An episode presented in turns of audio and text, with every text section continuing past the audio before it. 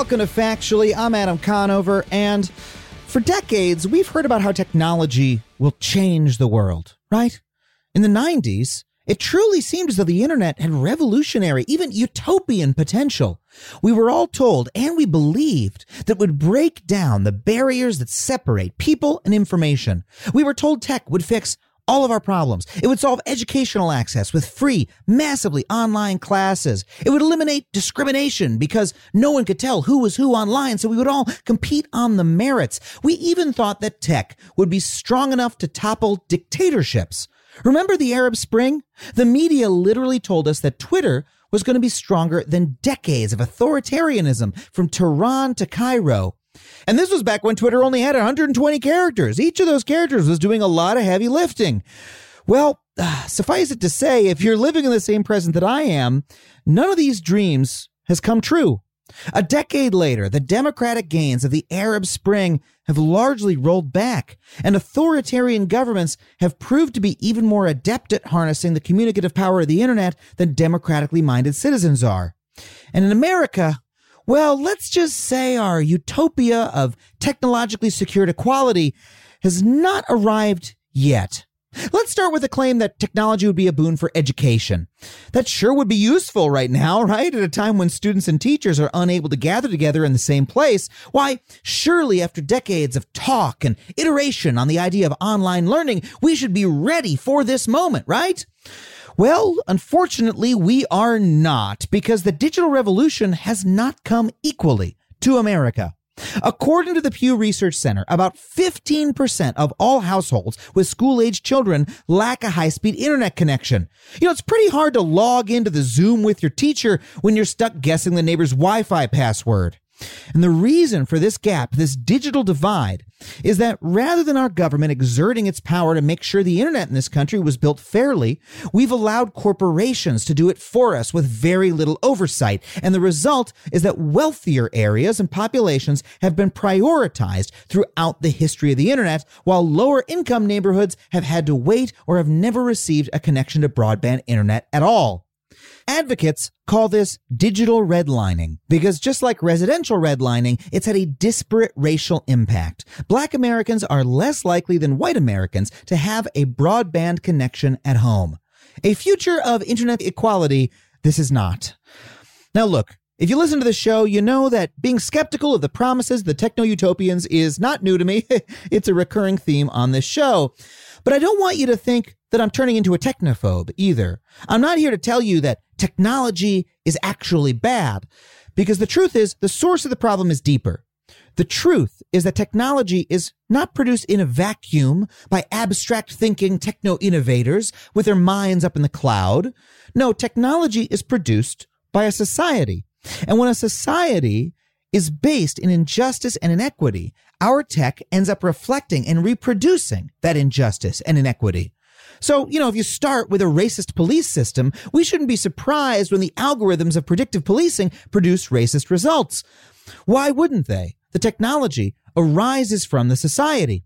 So it follows that if we want to fix our society, we're going to need more than just technological fixes. Giving children in a broken school system new laptops is not going to be as effective as reforming their school system so that students don't receive a poor education just because of what zip code they live in. Or how about addressing the poverty that those students return home to every afternoon? A free iPad doesn't fill up the empty belly that makes it hard for students to focus in class. None of this is to say that technology is useless, but on its own, it'll always be insufficient because social problems need social solutions. Well, to talk about how technology, when improperly used and deployed, ends up reproducing rather than solving social problems, our guest today is Ruha Benjamin. She's a professor at Princeton and the author of Race After Technology Abolitionist Tools for the New Jim Code. This interview was so much fun. I found her incredibly fascinating and lively to talk to. You're going to love it. Please welcome Ruha Benjamin. Ruha, thank you so much for being here. My pleasure. Thank you so much for inviting me. So look, uh, I grew up with uh, in the middle of the tech of the tech revolution, right? And with all these ideas of tech techno utopianism, uh, that the internet was going to solve every social problem. Uh, on the internet, no one knows you're a dog. The famous New Yorker cartoon, right? Uh, algorithms will uh, bring in a world of equity and fairness across the land. Uh, over the last decade, there's been a lot of criticism of that point of view. I, I think you're part of that criticism. Uh, could you talk about that? And could you talk about uh, this phrase that you've coined, the new Jim Code? I, I'm really curious about this. Absolutely. So there are two dominant stories that we often tell about technology. One sort of goes back to that phrase, techno um, utopian, and that's the that's the Kool Aid that Silicon Valley is trying to sell us. And it's about you know the robots are going to save us. They're going to you know they're going to make things more efficient. They're going to be more equitable. All the good things. But there's another story that we're also accustomed to hearing the techno dystopian story that Hollywood sells us, which is the robots and the technology is going to slay us, right? So it's going Yeah. to destroy humanity, take away agency, take all the jobs.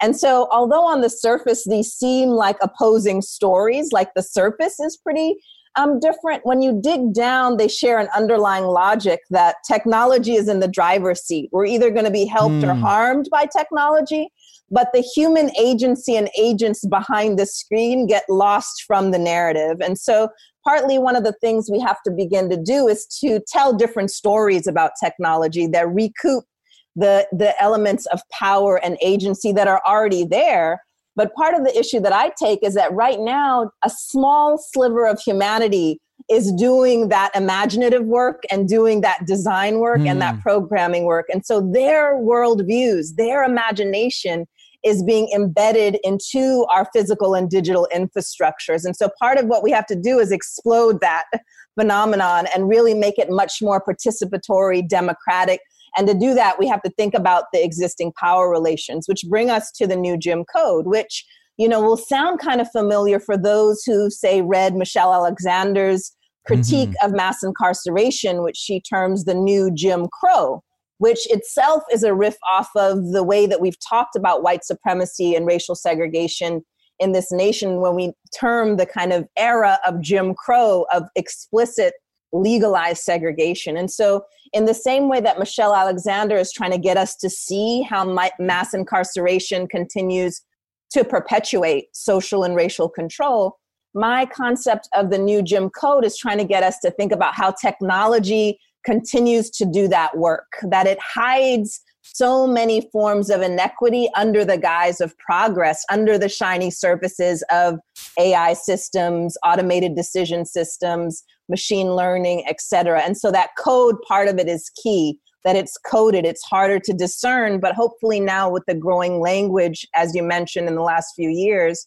of people and organizations and movements shining a light on this phenomenon, we can start talking about it and pushing back against it.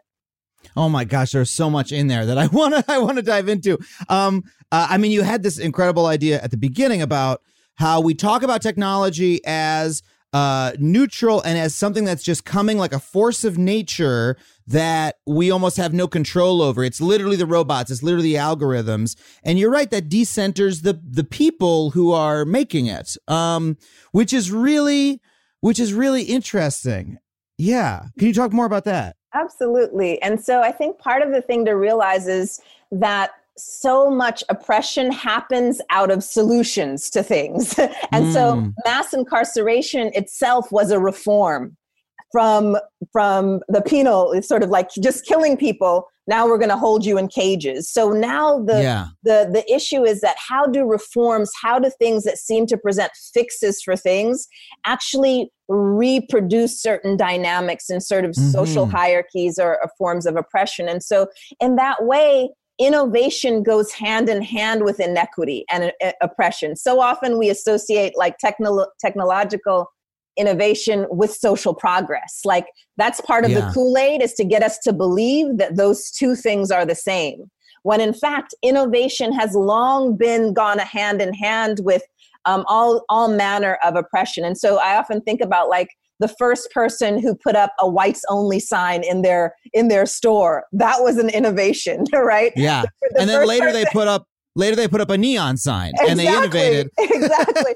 or like the first person who said, "You know what? You know what's a good idea? Let me let me create a a colored water fountain." Like that was a bright idea, and like whoever did that, like you know, it caught on. And so the things in hindsight that we think of as so like backwards and regressive at the Yeah. time they were innovative which should get us thinking about what now are we so enamored with uh, you know that we think oh this is the next bright thing and so that's why often when i when i'm when i'm talking with folks i refer to that better off ted episode it's titled racial sensitivity I love that show. This is a great pull. That show was canceled before its time. it I was, a too big fan. subversive it was too subversive adam so there's this three minute genius clip in which the, the company decides to install um, sensors all over the building but the sensors don't detect a darker skin. And so none of the black employees can open the doors. They can't use the elevator.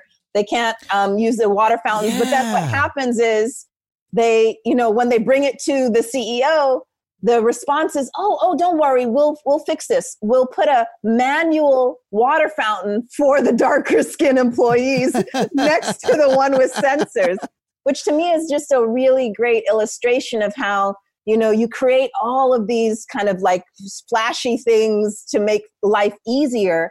And then if it doesn't work for some people we retreat back to this really iconic you know example of the manual water fountain. And all over the water fountain it says this is for black employees because they can't Yeah. use anything else. And so again getting us to think about our assumptions about what innovation is and what it does. Well, what this connects to for me is I've done work in the past on, for instance, we did an episode of my TV show called Adam Ruins the Internet, and we open that with a critique of techno pessimists, right? People who say, oh no, this new technology is destroying our minds, right? Oh, our cell phones, we're all addicted to our cell phones, it's destroying human society.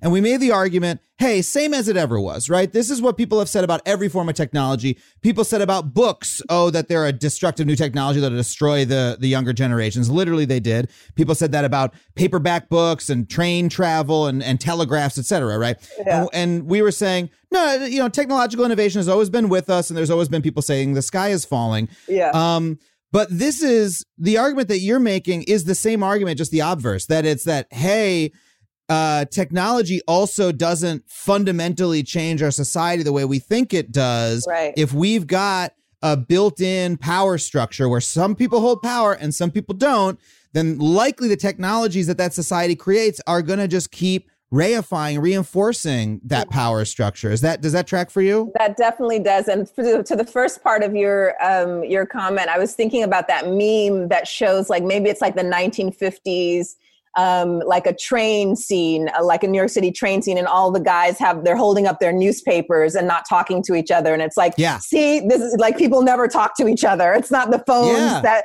the phones that did it, but certainly Yeah. this idea that it's not the technology that's inaugurating these forms of sort of antisocial interact, you know, antisocial behavior or inequity. It's the larger ecosystem. It's the social inputs that actually continue one era after the other to, to continue to produce the same predictable outcomes. And so rather than just say, you know, get rid of all the technology, let's look at ourselves. Like really let's let's lo- use this black mirror as as it were you know to shine a light on what we take for granted about our social order and think about addressing the root issues rather than just trying to throw the technology out Yeah, when we see those stories about, like you said, from that Better Off Ted episode, which was that was like 2009 or something. That was very ahead of its time. It was. because it was like five years later we started having actual stories like that come out absolutely all the time prescient Uh, prescient about yeah about like this or that facial rec- t- racial fa- facial recognition technology, Yeah. not uh, recognizing people of certain races, etc. Um, we see those stories and we say, "Wow, bad technology," but that's not really a story about the technology. That's a story about our society and th- which built the technology. Absolutely. There's a, b- a wonderful line there where the one of the bosses said, "This is not racism. It's not racism because we're not targeting black people. We're just ignoring them." And for and and and for me, that's just a perfect like just expression of so Yeah. much kind of corporate diversity culture and and all of the things that has less to do with those sensors and the technology, but really how people how so much indifference continues to perpetuate inequality. It's not the big bad boogeyman behind the screen, like, let me get these Yeah. people. It's like, I don't give a damn. I don't really care about them. That like allows things, the, the wheels to keep turning. Well, and so let's talk about that because that is literally the way you put that, and that's a great line. Is that is I don't see color like made manifest, Exactly. right? It's like I literally don't see it. My techno the the uh, algorithm I designed cannot see it. Um, but the the thing about I don't see color or these sort of neutral uh, ways of doing it is that it seems a lot less pernicious than uh, the racism or the the racist structures that we were taught about that I was taught about in sixth grade, right? Exactly. Um, so yeah, we have uh, the image of like, you know, the police officers sicking the dogs on the black youth and the water Yeah. fountains. Like, really, our imagination of what counts as racism is like the, it, it requires the white hoods, it requires the snarly, like, white men who are out to get you when the vast majority of racist systems just rely on us clocking in and out, like just doing our job, like put your head down and just mhm. follow the rules. And so there was a really great study of last year this time that came out that was looking at healthcare algorithms and this widely used healthcare algorithm that basically is like a digital triaging system like you you come in as a patient and it'll tell the healthcare provider whether you're high risk or low risk. And so if you're high risk they use this this particular algorithm to get you more resources to pr- to prevent whatever like bad things are are predicted to happen to you based on um, um, sort of past data of people like you. And so, what the researchers who studied this algorithm found is that it was flagging white patients at a much higher rate to receive these coveted resources like more time with your doctor, more like uh, services outside of the hospital. It was basically designed to help people stay out of the hospital. And that black patients who were sicker were not getting flagged for these services. And so, Hmm. it, this particular algorithm, in many ways, was carrying out the the work of a whites only sign at a hospital. Like you can't Right. come, you're not doing it. But it was through this neutral system, right? And so when the when the researchers opened it up to figure out like what's happening here, why is this? Is it like out to get these black patients? This system was in fact race neutral. There was no, Yeah. they, it wasn't keeping track of race at all. Instead, it was using a proxy variable. It was using healthcare costs, like how much we have spent on particular patients. That was used as a proxy to say, if we've spent more on you, that means that you're higher risk, like you're more likely to Mm. get sick. But we have a system in which people who need care can't get to the hospital or don't have insurance. So lots of sick people, they're not getting anything spent on them, which makes the system think, Ah. oh, you know what? You're fine. You're low risk. And Wow. so precisely by using cost as a proxy for the healthcare need, the system was perpetuating this past inequality and projecting it into the future under the guise of like a neutral system. And so Yeah. millions of black patients for years were not getting these these coveted services because the healthcare professionals were relying on this system called Optum. Um, and so this is just one of many examples where really we see that race neutrality, or as you say, color blindness, can be deadly because we're ignoring the past, right? The data Yeah. that's being used to train a system, it's it has all of these patterns of of it, both institutional and interpersonal discrimination because both are at work in our healthcare system, like individuals and and other ways in the policy and the insurance is structured. But it was using that as if it was just a, a straightforward reflection of reality and teaching this algorithm make more decisions like this. Yeah. and, and so this is what we get when we ignore history or we ignore social inequality in the building of technical systems. And the people mil- building that algorithm probably had no idea what they were doing. They were like, "Hey, we're just making a little cost algorithm here." Probably, if you told them, they'd be like, "No, That's no, it's exactly not a racist algorithm." That's They- they- that's almost how- a direct quote from after this after this study came out. That's like a direct quote from like you know a, a million articles where they were like, "We didn't try to do this. This is not this is not what we meant to do." But again, we go back to Better Off Ted. Indifference is Yeah. really one of the main drivers of of racism, and so hiding behind the kind of "I'm not racist," but you know whatever comes next is probably going to going to be racist. Yeah. Are there other examples of this that that stand out to you? in almost every every significant area of our lives where important decisions are being made um, those who um, the human beings you know the gatekeepers are, are outsourcing those decisions and consulting technical systems as if they're Hmm. neutral in the car in our penal system it's everywhere from every single stage from who gets policed in the first place who's paroled who's you know at every single stage we have um, a, a risk assessment tools that are being employed that are deeply racially biased and the studies are kind- starting to pile up that have been auditing these in fact now during the pandemic there was um, a system called pattern that was being used to decide who would be released because you know our, our prisons are overcrowded and so Yeah. covid's running around so they're like okay we got to figure out who to let out so that we can sort of um, you know deal with the overcrowding and so some places use this pattern um, assessment again to, to decide risk like who's low risk or high risk. Um, and then the people who were deemed um, low risk were the vast majority were um, white in um, people who were in white men who were in, inmates people who were homeless were high risk um, black men were high risk people with mental illness were so all of the most marginal in this already marginal and oppressed population um, were deemed high risk and so were kept in you know caged where others were released and it, the difference was something like 30 plus percent of white men were deemed uh, eligible for early release versus like six or seven percent of, of black men Wow. and so this is and so pattern this was during the pandemic but those kinds of risk assessment tools are being used up and down the penal system and our education system there Yeah. are examples when it comes to getting like a home loan or other kinds of like loans Yep. and so any area of our lives that you can think of where people are making decisions about a lot of people at once this kind of new jim code discrimination is happening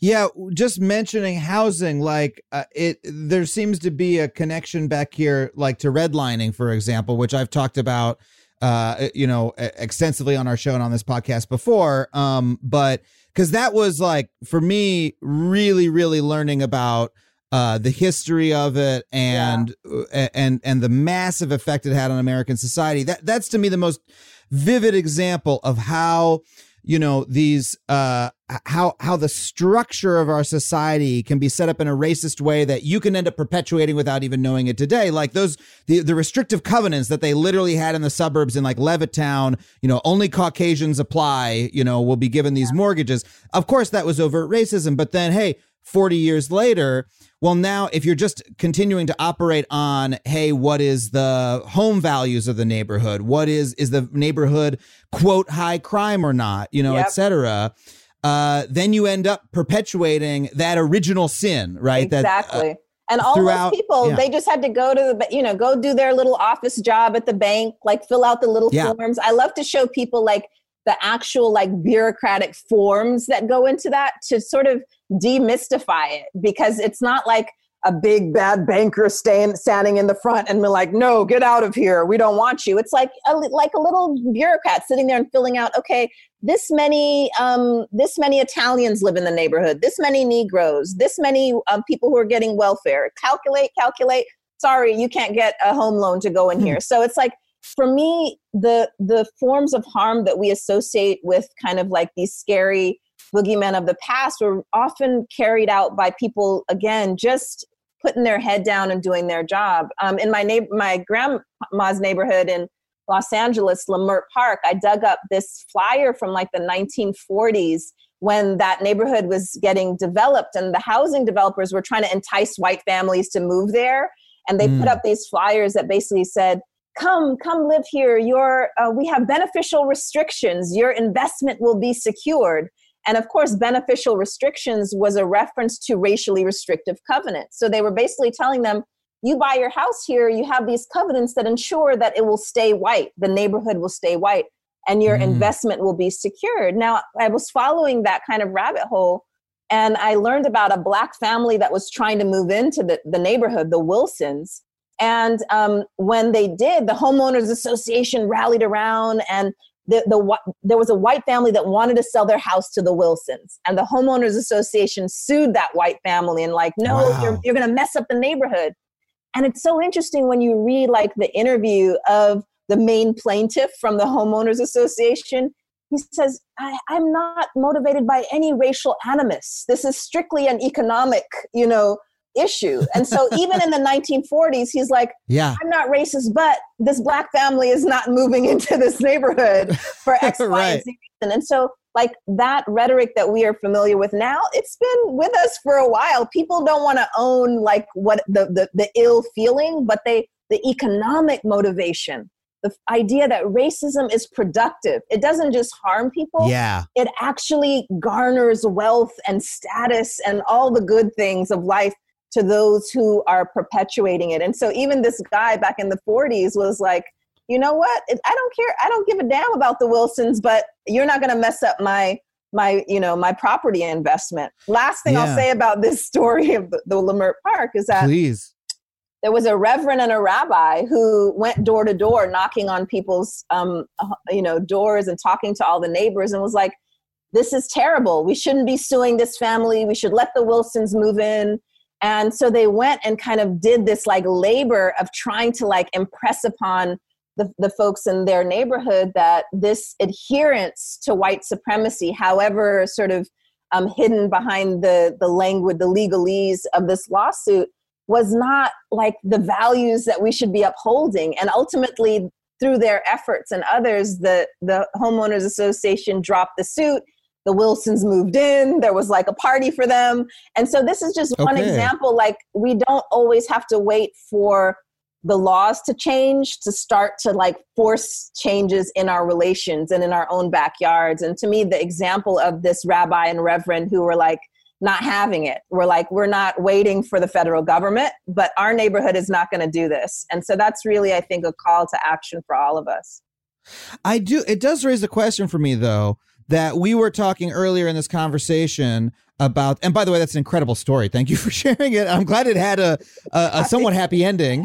Uh, but but we were drawing this contrast between the the quote neutral algorithms today and the sicking the dogs on the on the folks uh, on black folks. You know, in, in the old days.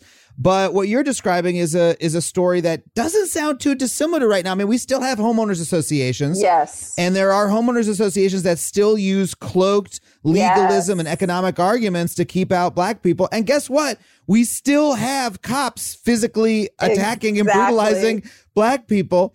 So, I so mean, I love that. are things really so different? No. Or is it same as it ever was? still? Yeah, to me, I think that that that insight is like the key because it's not there hasn't been this transition from an old-timey racism to this newfangled coded racism. So one of the things that I'm really trying to trace in race after technology is the continuity. The fact that now computer codes are doing this work of coding, but legal codes have long been doing this. There's all kinds of ways in which um, this coding of racism, this embedding it into our systems, other tools have been used before we've had fancy algorithms.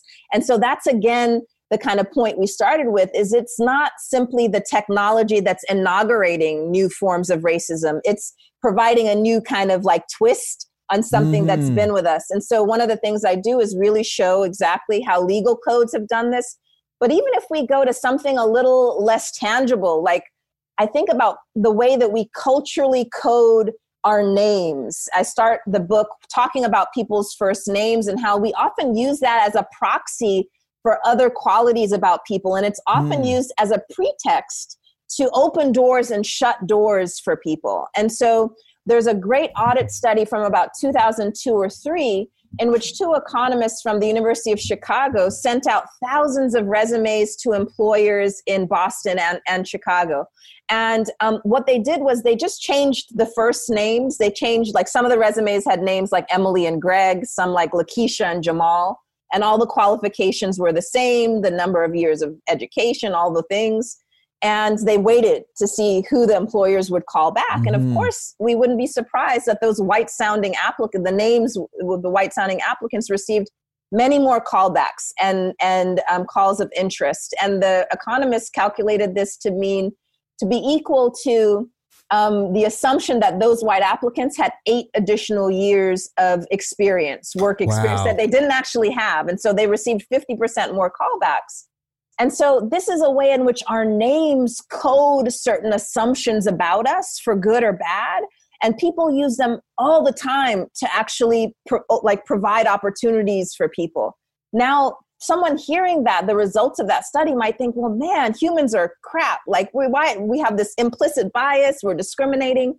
So shouldn't we let computers make the decisions about employment? Uh. You know, like that's the shift. It's like, okay, acknowledging our a bias and then saying, okay, let's let this AI powered system in which I sit here in front of this screen and and it kind of tallies all of these data points. And then what these firms that are selling this do is they say, now we'll compare job seeker scores to those of existing top performing employees in our company in order to decide who to flag as a desirable hire or who to reject. And so again, the assumption is that this system, which is presumably created by human beings and had to be taught how to judge applicants is somehow going to be more neutral. And in fact, that doesn't turn out to be the case. Like if you in your own company have been hiring mostly men or mostly white guys for the last 50 years, and that's your base, that's your standard for who, who a good employee yeah. is, and now you're judging everyone else according to that, however you code that in terms of body language and posture and accent and all the things that the AI system's keeping track of.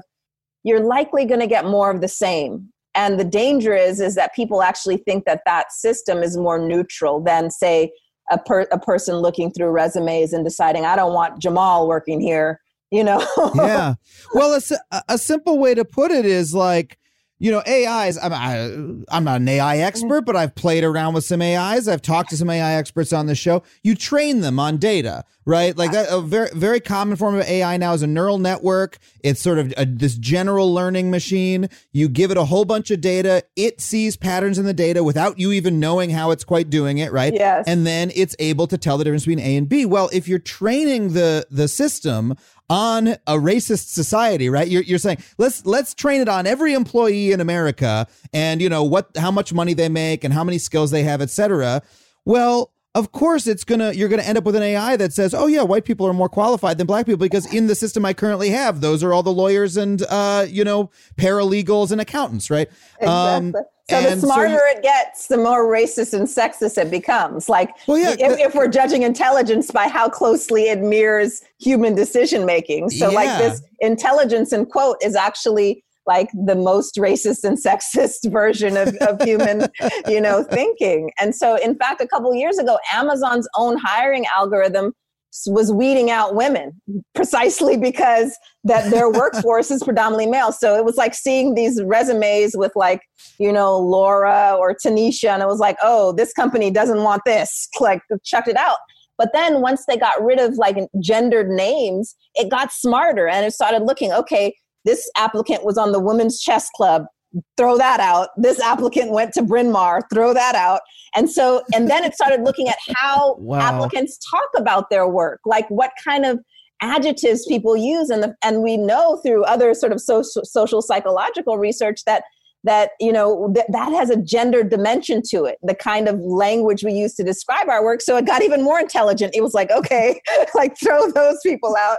And so eventually amazon had to recall this whole thing. So if amazon can't get it right then we all should be pretty wary about like outsourcing these really important decisions yeah. to systems we assume are neutral. Well, I want to ask you about what we could be doing otherwise, but we got to take a really quick break. We'll be right back with more Ruha Benjamin.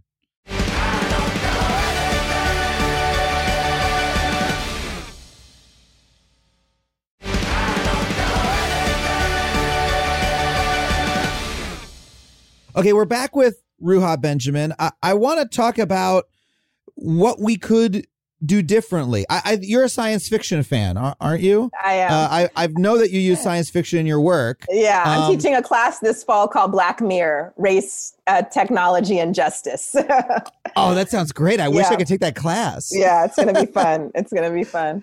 Well, what is what what is uh, why the focus on science fiction and and and what do you what does it change Yeah. But I'm sorry. Let me take that back. Let, Yeah. let me let me edit that question. Mhm. Um, well, why the focus on science fiction, and why is it important? The question of who gets to imagine the Mhm. future that we're going to have. That that question of imagination, I'm curious about Yeah. as we think our way towards a solution. Yeah, I should say first, you know, my earlier work before I got to all this stuff around AI and algorithms was in the life sciences and and so my first book was about stem cell research and regenerative medicine. So I was hanging out with all of these really um, fantastic scientists that were doing cutting edge work, growing things like heart cells in a petri dish in a lab so that say if your relative needed a heart transplant rather than having a donor the idea the, the hope is that one day we can reverse engineer your their own cells and grow them a heart from their own their own cells so that their body doesn't reject it. Right cool. Like you know it's like you know out of this world. And so like hanging around people that are doing this just like as their day job and then and for anyone else seems like this is like this is science fiction. But i realize in talking to them how many people um, were initially like the their interest in science and technology was sparked by seeing like a Star Trek episode or some wild like re- reading some interesting thing in a book, and so like from a young age, like those seeds are planted, and then uh, they eventually, you know, follow their pursuits, and then some a small slice of those people actually get the opportunity the the scholarships the education you know the mentors the institutional affiliations to be able to take that early uh, you know uh, those ideas that sort of sparked when they were young and actually get to materialize it in an actual lab where now they're growing actual heart cells or developing a scanner like they had on Star Trek to say okay let me figure out what's wrong with you. And so Mhm. for me it started with realizing how important imagination is to the, the things that end up becoming science and technology for the individuals. And and similarly for me but also like there was a real lopsided investment in imagination. Like i would be one of the few social scientists in these spaces and i would be like okay that's great. That's nice. We'll be able to grow people's organs now what about the fact that so many millions of people can't even get like the basic health care like now we're in the middle of a pandemic like can't even get a test for this deadly you know this deadly virus. Like how do we match up this great imaginative and actual economic investment in these cutting edge things with a lack of investment in some basic like social provisions and social safety nets and healthcare and oftentimes my questions around that those would be cast as like far-fetched like oh we Hmm. can't ever insure everyone. Oh there will always be people who will have to die for the common good. Like you know like my basic questions about like public health or the common good like that was seen as the thing that was out of this world like we'll never be able to do. So for me it's like how how can we have so much optimism around sort of biological regeneration or ai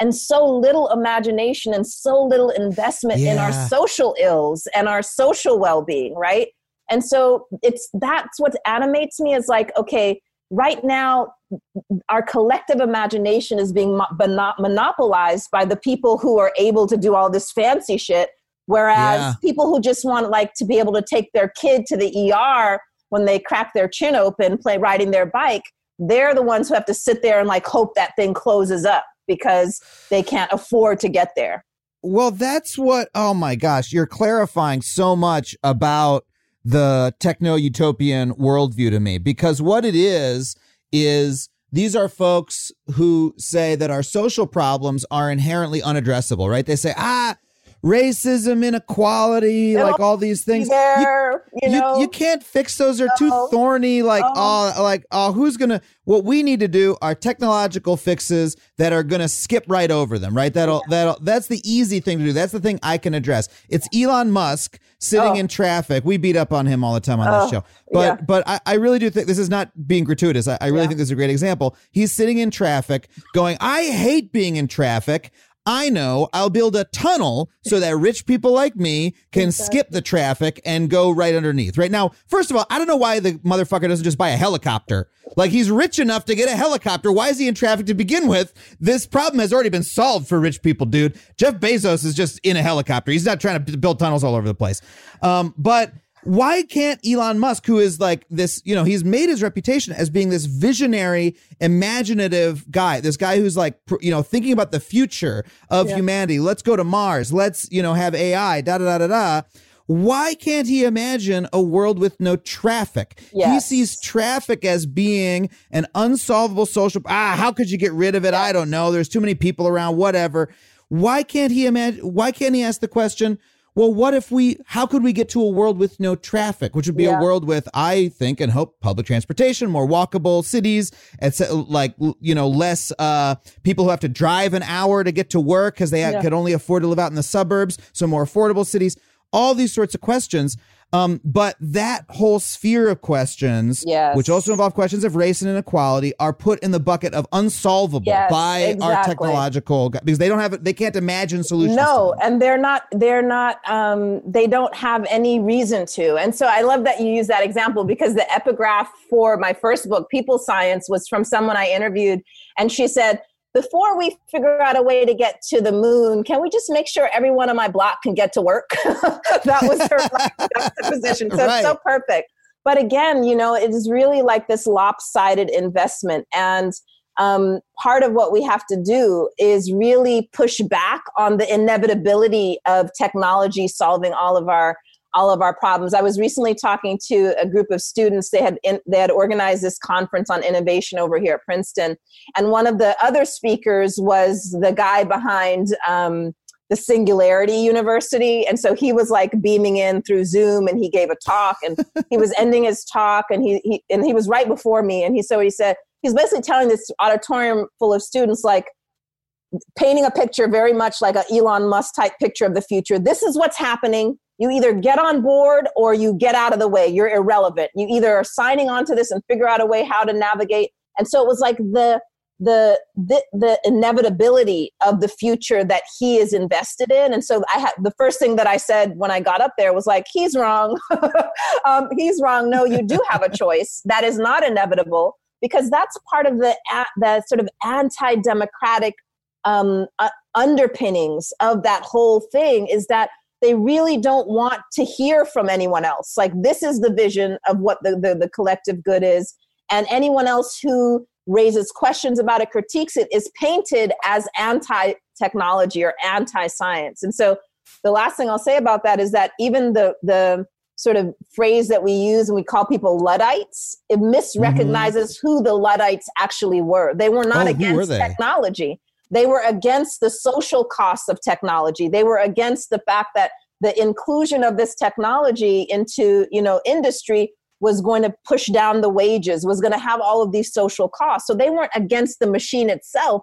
They were against the way that the machine was actually going to reproduce power and inequality. And so even that kind of, you know, insult that we cast around, oh, you're just a Luddite, it actually you, you might actually be more um, inclined to say yeah maybe i am because it's not being against something it's saying we need to talk about the social costs of these technologies and do better Are there technologies though? Uh, just because we've been we've been shitting on technology this whole conversation. yeah Are are there technologies that fundamentally do shift the balance a little bit? I think about how you know our new communications technology have allowed people who were you know we took down all the media gatekeepers right? And now people who uh, were you know were formerly marginalized are able to be loud spread their message connect. Now also i think one of the side effects is a lot of people who were kept out of media who we don't like, like you know, like the fucking uh, Yeah. like o- like overt like white nationalists, Yes, right? Didn't used to have a platform, and now they do as well, right? Yeah, yeah. So there's there's a give and a take, but but is there are there any technolo- Yeah. technological advancements in your view that that did make a positive change Yeah, in this and- in this yeah. sphere? There's quite a few, and the way that I would characterize them is that it's not even simply that the technology is the thing that's so radical or subversive or liberatory, but it's like before you even get to designing a particular technology, you have to identify who is this for? What is it what is it for? How is it actually going to intervene in business as usual? And the subversiveness or the power of a given technology to do that starts well before you start coding well before you start designing or Mm. programming. And so it has to do with the question that we pose that technology is supposed to answer because a vast majority of especially when we're talking about these risk assessments and automated decision systems they cast their view on the most vulnerable populations and they try to predict for example the riskiness of of a youth to you know get in trouble at school or someone to be on parole or someone to not follow their their meds or something. So it's looking at individuals who are already vulnerable. The, the technologies that i find to be so um, important actually flip the script and point the direction of the technology or the data collection and prediction to those who wield power, to those who are monopolizing and producing risk Mm. for the vast majority. So, for example, there's a great project called the Anti Eviction Mapping Project. So, going back, I think you've had Matt Desmond on on Yeah. your show. And so rather than try to you, you have a, some kind of, you know, risk assessment that tells a landlord, okay, is this renter going to default on their loan? It puts the tool in the hands of renters and people who are have experiencing housing insecurity to actually look and to judge real estate owners and landlords to tell them how these people are treating their tenants and then to be able to mobilize and, and rally people together in terms of housing justice movement. So again, the technology doesn't save people in that case. It gives them the tools and the data to be able to look at where how the trouble is being produced and then to, to move in that direction. A, a second example along those lines that's more of a parody example, but I like it because it, it really shows the absurdity of so many of our um, tools that are used by policing and, and our carceral system is called the um, white collar early warning system. So it's like this this system where it flags all of the places and cities where white collar crimes are happening, and it has an app that shows you the image of a of a prospective criminal. And the when they designed the algorithm that produces that facial recognition system, they use the profile photos of 7,000 corporate executives on LinkedIn. And so naturally, the face of a criminal is white and male. And so here you have this data mapping, you have this facial recognition system, and it's throwing in our face the fact that the, this exact set of crimes and populations always go under the radar. They always go through the tunnel to go back to your yeah. and they Well- never are the subject of this this kind of you know surveillance. Yeah. Oh my! I want that version of the Citizen app. You know, That's rather than exactly right. Rather than the Citizen app that says, "Oh, there was a an altercation with a knife at you know a couple blocks away," and you're like, "Ah, well, I'm not there, so who, like, oh, but I'm scared now for no reason." I want the Citizen app that's like, "Yeah, someone's embezzling downtown. Yes, beware There's that a- banker. There's a there's a landlord illegally converting an apartment into an Airbnb.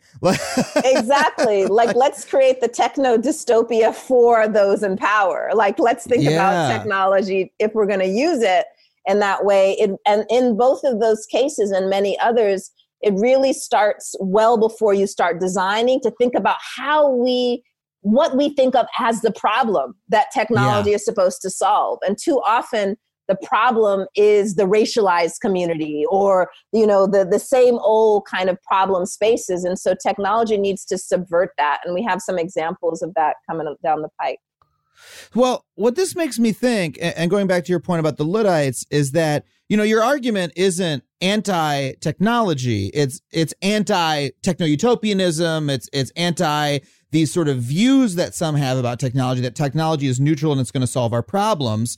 Um, but I think you'd argue technology is a is a tool. What we need to solve are our social issues. exactly and we can use technology as a tool to do that if we're if we're mindful of it absolutely. As long as we keep technology in its place, as long as we don't think that technology is going to save us as like one half of that narrative. And so, really, like putting technology in its place, not as the kind of magical fix, but as a tool, but also recognizing that um, it doesn't mean that any given tool is neutral because if the point of that tool is to calculate the risk of you know someone who's been locked up you know uh, in an unjust system then it doesn't matter who's holding it. If it was designed to calculate the risk of those individuals it's oppressive. And so it has to also do with rethinking that design process so we can produce tools that can be used in ways that empower communities rather than oppress them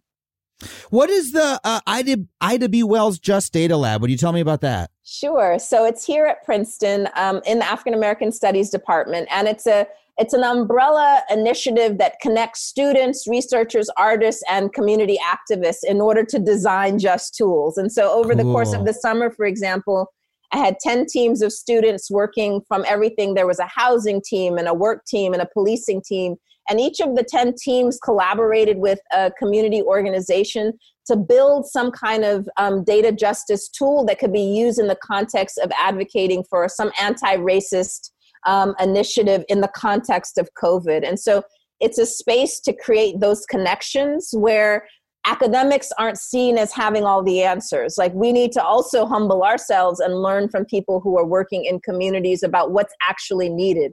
I think mm. this goes for technologists too. I think too often the Kool Aid of Silicon Valley is assuming that they can come up with the, the interventions um, without talking to the people who all of these things are supposed to help, right? And so, and so, part of it is really creating a, an environment that that can happen. And so, for those who are interested, we've posted all of the the tools from the summer at thejustdatalab.com backslash tools and you can take a look at what's what's um, been developed over the last few months. It's oh sorry. I i i, uh, uh, need to edit that moment now i apologize. No no um uh i'm gonna take a sip of water. Um I'll wait for you to finish, then I'll get back into it. Uh, that sounds so cool. I want to ask what do you advise for folks listening, right? When when they're uh, you know, engaging with technology, mm-hmm. right? What questions can they be asking about it to yeah. to help them improve their relationship with it and, and sort of see these systems a little better? Yeah, I think I think what I found in the last few years is many more people who aren't necessarily working in the tech sector have become rightly skeptical um, about the promises that were so commonly mm-hmm. sort of um, marketed to us for the last you know 20 years or so and so i find like the average person i talk to is already thinking critically and engaging these things and basically not taking things at face value like always with like okay what's really happening and so i think when it comes to the data that's collected um, behind the screens, behind the scenes, in terms of all of the things that we use for free. As the saying goes, if it's free, then you are the product. Yeah. your your data is the is the the product. And then so I think um, you know I remember a few weeks ago, um, Zoom made this announcement where they said that people who use their service for free, Zoom had the prerogative to sell our you know our all of our communication and data to law enforcement. And so and but people who paid they their data would be protected. And so for a week there my lab decided we're not using zoom we're going to find another platform. But the outrage the public outrage was so like loud and vigorous that within a week zoom reversed course and said okay okay okay we won't yeah. we won't sell. And so that's an example of us collectively voicing what we want out of these things and not yeah. sort of assuming that we just have to submit submit submit when we press those forms. Like if we think that something is you know is not right when it comes to you know what my colleague shoshana zuboff calls surveillance capitalism for example we need to speak up. This is true say for parents right now. The more that classes have gone online remote learning learning learning management platforms like find out what the school that your kid goes to what they're doing what what their policy is their data policy is about all of that time that your your your kids are on you know whatever the learning management platform is. And i will say that young people in particular are, are becoming more savvy around this. I know about a, a year or two ago there was a students in brooklyn staged a walkout out of their school not around the data issue but because they were spending all their time on this learning management platform and saw their teachers like 20 minutes a week. and so they were like, this is not education. and so we're not we're we're we're not doing this. We're boycotting. And so that's another example, but in both of those examples you see it's working together. It's like yeah. it's not simply thinking about ourselves as individual consumers like okay, I'm not going to buy this product, I'm going to go here. That's fine. Like people should do that. But the more powerful change happens when we team up, when we organize, yeah. like those students in Brooklyn or like the public outrage around Zoom. And so I think more and more we really need to stop thinking of ourselves as users. Because as I say in Race mm. After Technology, users get used. and so we really need to think about our relationship to technology as, you know, really as stewards, as citizens, thinking about holding accountable? What values do we want to be embedded in these structures? Because if we say and do nothing it's really going to be the same old kind of corporate surveillance values that you know that we see as the kind of dominant ethos of um, surveillance valley. And so um, we have to we have to voice our our um, our outrage when it's warranted and we need to be able to articulate proactively like what kind of ecosystem do we want technology to be designed in? What do we want the social inputs to be? And yeah. I think we do that best as in, in collective. So finding like your local just data organization and, and teaming up with them too. I really like that because, you know, we're so used to seeing tech companies as being kind of like outside of society, you know, and, and for the first 20 years, hey, they kind of were, they were all insurgents and, and, you know, these, these weird small companies that were making, you know, yeah. really groundbreaking technology. And a lot of them had, you know, their don't be evil type slogans or, yeah. or they seemed chill and they seemed like, you know they're the breath of fresh air coming through and yeah. and now these are the most massive companies in the country right that Absolutely. have the most entrenched advantage and we need to start looking at them i think you're right not as users who who are just like clicking a button but yeah. no we're members of a society yes and those companies are also part of our society yes and what's what sort of relationship do we want to have with them and how much power and what kinds of power are yes. we all right with them having. Exactly. And, and, it feels like that conversation is starting to happen. I mean, just seeing the antitrust hearings that were happening on yeah. Capitol Hill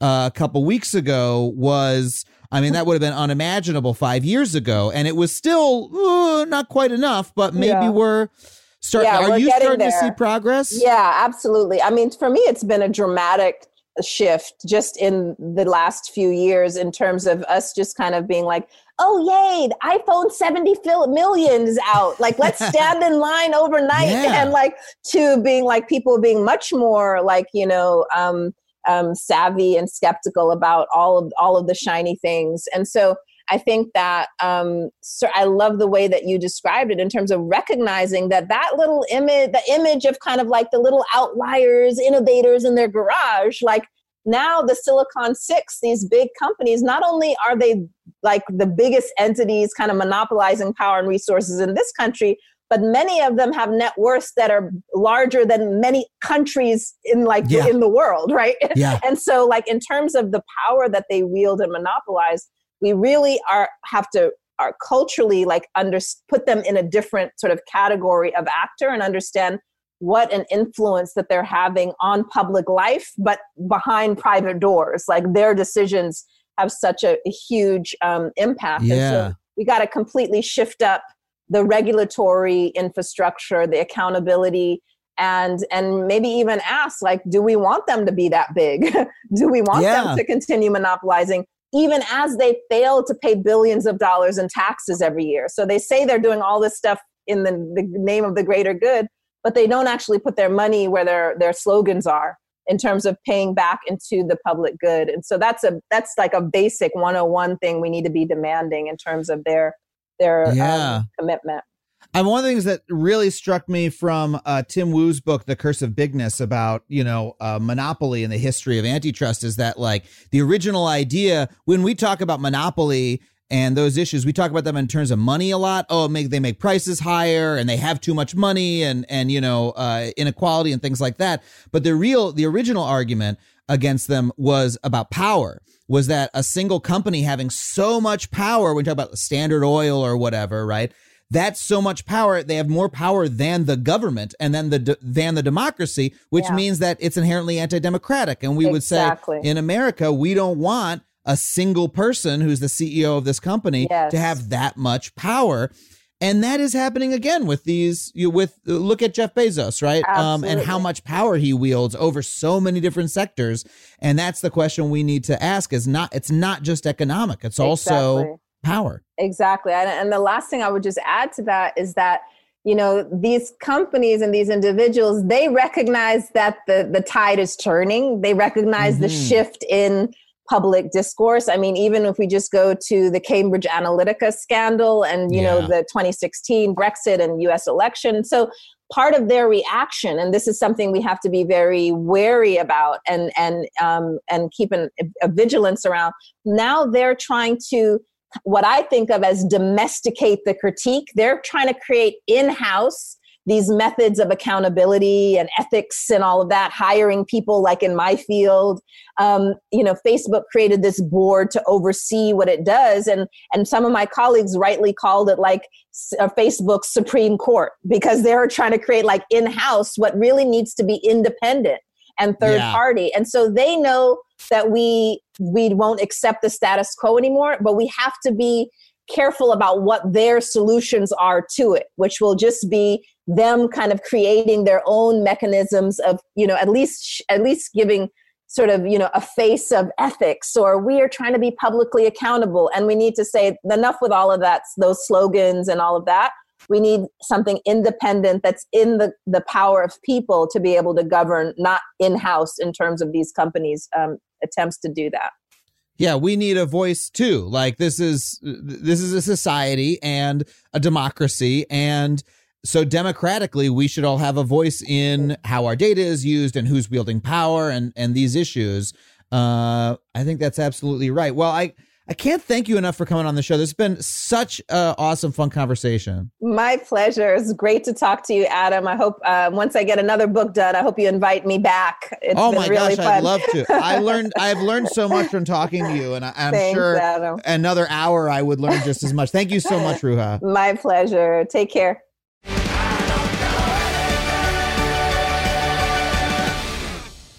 Well, thank you again to Ruha Benjamin for coming on the show. I really hope you enjoyed this conversation as much as I did. If you did, please leave us a rating or a review wherever you subscribe. I know, I know every podcast host says that. It really does help us out. Open up Apple Podcasts, open up Spotify, open up that Google Podcast, give us a five star and a review if you like the show.